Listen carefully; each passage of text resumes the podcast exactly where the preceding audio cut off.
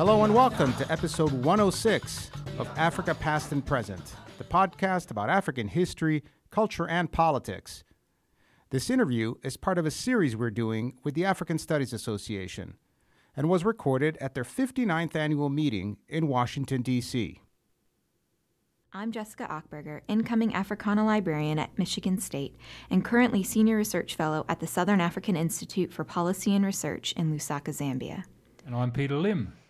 Our distinguished guests are Nicholas van de Walle and Michael Wallan. Professor van de Walle is Maxwell M. Upson Professor of Government and Director, Mario Einaudi Center for International Studies at Cornell University, where his teaching and research focuses on comparative politics in Africa. Professor van de Walle has published widely on the political economy of development in Africa, as well as on African elections, including recent articles and chapters on valence issues in African elections, democracy and clientelism, and electoral competition. Doctor Wallan is Assistant Professor of Political Science at the University of Missouri. He received his P H D from Lund University in Sweden in two thousand twelve and has previously held research and teaching positions at the London School of Economics, the University of Texas, Austin, and the German Institute of Global and Area Studies, Hamburg. Doctor Wallan also specializes in comparative politics and the issues of democratization, specifically in Malawi and more recently Zambia. He is the co-editor of the two thousand fifteen book, The Malawi two thousand fourteen Tripartite Elections, and two forthcoming articles on incumbent parties in African politics. Welcome, Nick and Michael. We are happy to have you here.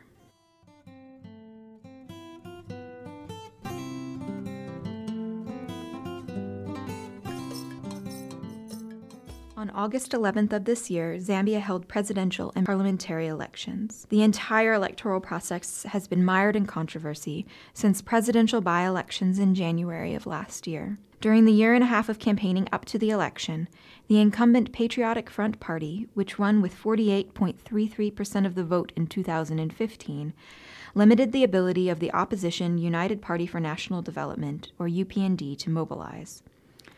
Permits were not granted for rallies, opposition press, including the popular The Post newspaper, was closed, and violence was rife amongst the cadres of both parties. Incumbent President Edgar Lungu was declared the winner by a narrow margin several days later, a result which was contested by U P N D opposition in an unsuccessful constitutional court case. Lungu was sworn in on thirteenth of September. Tomorrow you're both on the panel, The two thousand sixteen Zambian Elections, Structures, Conduct, and Outcomes, which explores issues related to this election, including electoral violence, political defection, and election quality. Michael, can you speak a bit about your research on electoral manipulation and your initial reflections on the most recent election based on your observations in Zambia and your preliminary results? Yeah, most certainly. Um, so what we did for this election was um, a, a kind of a... Um, a method that I've previously used for Malawi, which is a way to try to survey local experiences with manipulation across the country. Um, so we teamed up with uh, two of the, the key election observers, domestic election observers in Zambia called FODEP and SACORD, and we used their election monitors from all constituencies around Zambia uh, to monitor what kind of incidents of manipulation that they saw. Uh, the idea is to be able to map and contrast different constituencies around the country uh, to see where do we have problems with manipulation and what kind of manipulation do we see in different places. Uh, I think the thing that we've already discovered in our data is that manipulation was quite widespread around Zambia, particularly violence, a lot of violence around the country. And what we found is that, contrary to popular belief, this is not only an urban phenomenon. Actually, we find a lot of violence in rural spaces, and often also in spaces where we don't see much competition. So strongholds, party strongholds, uh, we see a lot of this violence. Um, I think, generally speaking, uh, when we think about the election and problems with manipulation of the election, the opposition has pushed a lot in, in terms of uh, problems of tabulation fraud. And this was also kind of the centerpiece of their uh, their petition to the Constitutional Court. Um, there may or may not have been large-scale tabulation fraud, uh, but I think that the more important story about this election is kind of the systematic bias uh, in uh, in uh, the favor of the ruling party, which is very striking. And you mentioned some of these problems earlier, problems with the crackdown on, on the free media, problems with use of state resources in campaigning, and, uh, and prevention of opposition campaigning. So this, to me, is a bigger story than the kind of the story that emerged from this election about tabulation fraud. And you're getting ready to travel back to Zambia in a few weeks' time. Um, what are you planning on following up specifically? So what I want to do is that we have all this quantitative data. We have um, surveys of almost five hundred domestic election observers. Um, I want to get more to the narratives of problems. So what I'm going to do is that I'm going to travel around the country, and I'm going to talk to domestic election observers uh, in particularly interesting places um, to see more about kind of the local stories of what happened. Uh, many of the theories that we have about election manipulation is that it's centralized. It's, it's something that is very planned uh, from a central uh, central place, uh, but a lot of manipulation is actually very local and, um, and has to do with local election Um, dynamics, and this is what I'm trying to capture in my research. Does this also have a, a sort of an urban-rural dimension? You mentioned that earlier. Could you elaborate a little bit more on that theme? Absolutely, and, but I think that there is, from the kind of data that we're getting, uh, I think we have a quite biased idea of what is going on in these elections. Um, so there is always a lot of focus on the urban areas. So urban areas are the places where we have active civil society. This is where all the journalists are based. This is where the international observers tend to drink their gin and tonics in the nighttime. Mm. So this is uh, the kind of place that's that seems to be very much on everyone's mind. Uh, but there is a lot of things going on in the rural areas, and the level of coercion is often as high or not higher in these very kind of strongly dominated places where there is very little political competition and where there is often very deliberate uh, attempts to kind of limit that kind of competition. Um, so to get more systematically uh, at the stories from the rural uh, perspective, I think is absolutely vital to understand these elections. I completely agree with you, Michael, that we need to be paying attention to different kinds of manipulation. But this sort of actual manipulation of votes is something that's been coming up a lot in the last few weeks in Zambia. And in the past two weeks, a lot has changed. Um, the results of a few key parliamentary elections have been nullified in court, including the Lusaka Central seat of Margaret Monakatwe, the Minister of Commerce, Trade and Industry, and the Manali seat of Nkanda Luo, the Minister of Higher Education. How do you think these court rulings will affect electoral confidence in the presidential results? Well, they could certainly have that kind of effect. Um, and this is very much what the opposition is trying to push for now, to say that, well, now we know that there was fraud in the parliamentary election, so therefore there has to have been fraud in, in the presidential election as well. I think I think the big problem here is that there was a presidential um, a petition to the to the Constitutional Court about the presidential election.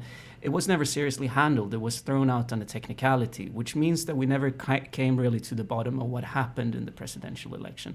That in itself really reduces the uh, the credibility in those results. Uh, I think what is important to think about when we when we we think about the the parliamentary petitions is that this is not a new thing. So in two thousand eleven, the P F decided to petition every single seat they lost. Mm-hmm. And many of these seats later were nullified as well. So this is becoming kind of a constant feature of Zambian democracy, that we have elections, then there's a big rush to the courts uh, to, to challenge those results. And in the end, a lot of results are nullified. Um, quite obviously, the fact that so many of these seats are nullified is, is not a great testimony to, to the state of Zambian democracy and, and the quality of elections in Zambia. What I think has changed, though, in this election that's been different from other ones is is the Constitution. So this election is actually the fifth presidential election that Zambia has held in the last decade, with two presidents dying while in office, and which created the need for presidential by-elections. A constitutional amendment in two thousand sixteen, ratified in January of this year, completely overhauled this electoral process and now has candidates running with a running mate to avoid such a situation in the future. However, the Constitution was also changed the process to, to state the winner must win with fifty point one percent of the vote, or fifty plus one. In the case of the August two thousand sixteen Zambian election, Edgar Lungu of the P F party won with fifty point three five percent of the vote, a very narrow margin that U P N D has sought in the consti- new constitutional court that has just been created to fight. I'm wondering how, if Nick, you can speak to how this constitution issue compares in other African elections. Yeah, so uh, the uh, election results were contested by the the, uh, the, the side of the or the lawyers of of the of the loser, and um, uh, he had his day in court, and and um, uh, e- eventually the court ruled uh, against him and ratified um, the results. On on the one hand, uh, I think this is this is good that that these decisions are being mediated and and um, sanctioned by formal institutions of you know of democracy. Uh, on the other hand, it's disturbing in the sense that um, that these formal institutions seem more often than not to serve as tools of in- incumbency advantage.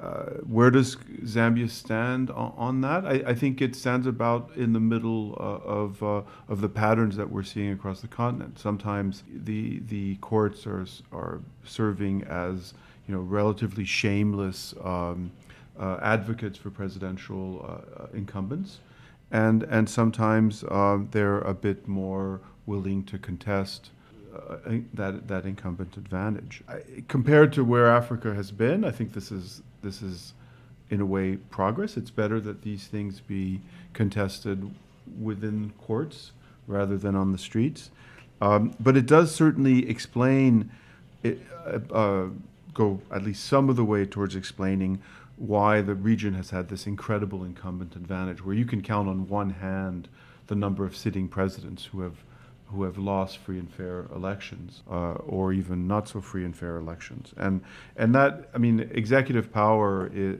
uh, and overly dominant executive power, I think, is the the, the problem that haunts African uh, democratization Uh, and democratic consolidation today, and, and probably for for for some time to come. So, if if there's an area for reform and for improvements, it's certainly um, the judicial independence of the courts.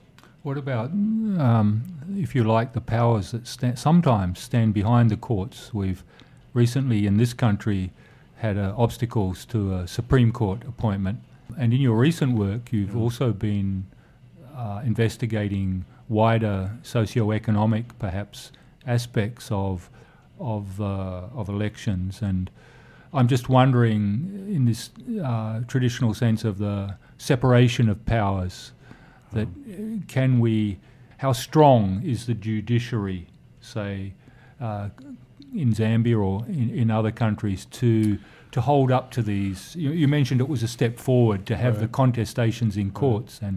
Yes, yeah, certainly, but how reliable will this be over time, do you think? Yeah. So there's there's no doubt that uh, if, if you think of the three branches of government as exercising uh, horizontal accountability on each other, there's no doubt that the weak link in the chain in Africa today is the judiciary, even more than the legislature, and I think we would all agree that, that not all legislatures across the continent are, are able to Um, Uh, enforce this horizontal accountability. But this is particularly, I think, weak on the judicial side, it, not least in part because, you know, at the at the grassroots level, um, on the day-to-day operation, the judiciary is dependent on the executive, and appointments are made through the executive. And it's very, in that circumstance, it's very hard to assert judicial independence. The problem in the U S is a bit different it's because uh, you know the judges are appointed by the Senate. The Senate's under now Republican control, or before the uh, Re- Republicans exercised a very, very effective veto on all Democratic appointments. But but it's the same nature of the problem, the politicization of the courts, which almost invariably uh, weakens uh, their democratic uh, impact. But again, it's better that, that this is what we're arguing uh, rather than, you know, Uh, each party with its own militia fighting it out in the streets, which uh, is one of the alternatives that, that, that haunts Africa. Now, if you ask me about the more sort of political economy dimension to it, you know, the other story is that uh, Zambia just has finished a really nice decade of economic growth. Uh, a lot of the problems that the country was mired in in the nineties, finally it seemed to have overcome, and now the recession is about to come back big time. And I, my, I, my suspicion is that a lot of these political uh, struggles um, will be exacerbated uh, considerably uh, uh, by the, the, uh, the coming recession, or I guess it's already here. Yeah. It was a strange, um, strange election campaign in that sense. It was, um, everyone saw that the, the state the economy is in, and the fact that There are there are going to be uh, interventions by by uh, the I M F, but the election was almost kind of contested in a bubble. Uh, there was very little uh, kind of conversation about this, and this was something that barely touched the agenda at all, which is, is a little bit surprising. Um, the opposition tried at some points to kind of uh, point to the economic failures of, of the incumbent regime. Uh, as you may know, that there was a very kind of successful tenure of, of the M M D for a long time, at least in macroeconomic terms. Um, but the P F has really delivered some some very bad economic uh, outputs. But but this is something that was barely discussed in the in the election campaign. Perhaps this was uh, Ichilimina's uh, real failure, right? It was mm. not uh, since he was the private sector guy who was going to bring growth, and he, he couldn't get the narrative of the election to be about that. Yeah, so instead there was there was more discussion about um, very kind of tangible outcomes from from the P F. So so what they tried to point to was not so much kind of the uh, the macroeconomic prog- uh, progress, but instead um, very physical kind of improvements. Uh, see how many roads we built, uh, see how many hospitals mm. we built. And another physical aspect, there was some some violence. And I, I remember in the nineties, an old friend, uh, Roger Chongwei, who was a judicial mm. uh, person, uh, travelling with Kenneth Kaunda, and a, and a bullet grazed his hair. And uh, but so there, there was this element of physicality. Violence was a very prominent part of this election uh, campaign, which is, is uh, unusual for Zambia. Mm. Zambia is normally seen as, as one of the countries on the continent that have peaceful elections. Uh, but violence was, uh, I'd say, systematic in this election. Uh, if you look at the number of fatalities, it's not that high, uh, but low-scale violence uh, was very much a part of, of the campaign. And there is some kind of development um, towards higher levels of violence, and I'm afraid that the the actual outcome of the election has not discouraged violence in the future. Um, so there was a lot of talk about what will be the electoral consequences of violence, and in political science we have different theories about what is it that violence does. Hmm. Uh, does it decrease turnout, uh, especially among uh, rivals? Uh, could it even have an adverse effect in the way that the perpetrators of violence get punished at the polls? Um, what we saw in the Zambian election was that none of this really happened. Uh, actually, it seems like violence mm. as an electoral tool um, was, uh, was quite effective, particularly to kind of discourage increased, uh, increased um, opposition in the urban areas. So if you were driving around Lusaka, you could barely see any U P N D posters or any U P N D regalia uh, because there was a lot of uh, fear. Um, and, and so in that sense, it seems like violence was quite effective as an electoral tool, unfortunately. I have a broader question following up on that um, about the international community and the way they reacted to this election. They were very quick, election monitors, different embassies, governments, to call the Zambian elections free and fair, despite speaking out prior to the elections about this violence and limitations of speech and press, of which there were many, um, and the contestation of the election result by the opposition party after the election. Do these quick endorsements by this international community of voices limit the potential of the democratic process in African countries? I think it, it depends on a case-by-case basis, um, but, but certainly...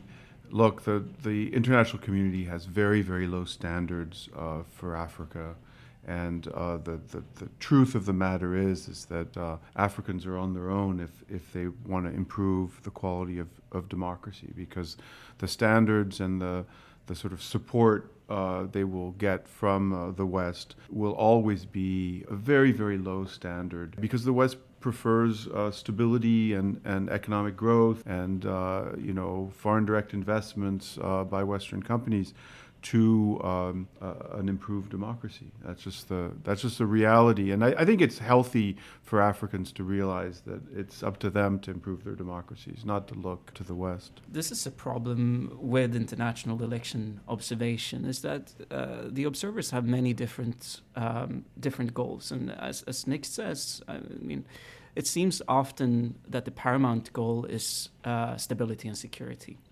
Uh, and uh, the Zambian election would be a good example of this, where you could very easily see how this election could escalate into large-scale violence. We saw some tendencies of this in the southern province after the election. This could have been much more large-scale. On kind of thinking about it in a broader sense, you can you can also ask uh, what kind of legitimacy do they give to the process? It is quite common that that these kind of international monitoring statements uh, can be used by incumbent regimes that have engaged in a, in an electoral campaign with quite Uh, significant um, uh, significant deficiencies, can use it as a statement to kind of endorse the election mm. in the end. It seems like typically the domestic election observers are harsher in their statements, and we saw this in Zambia, in Malawi, another case that I've studied closely. This was very much the case as well. I mean, given the, I think Michael's right, uh, given the the record of incumbent Uh, advantage. Uh, the donors are put in the awkward position of, if they do not validate an election won by an incumbent, um, diplomatically, that is probably the person that they will have to work with uh, afterwards, right? So uh, as a result, they, they're more likely to, to just uh, tolerate some uh, shenanigans by the incumbent and promote their major objective, which is political stability. Thank you both for joining us on the on the A S A inaugural annual meeting podcast series, and Africa Past and Present. You're most welcome. Thank you very much. Thank you.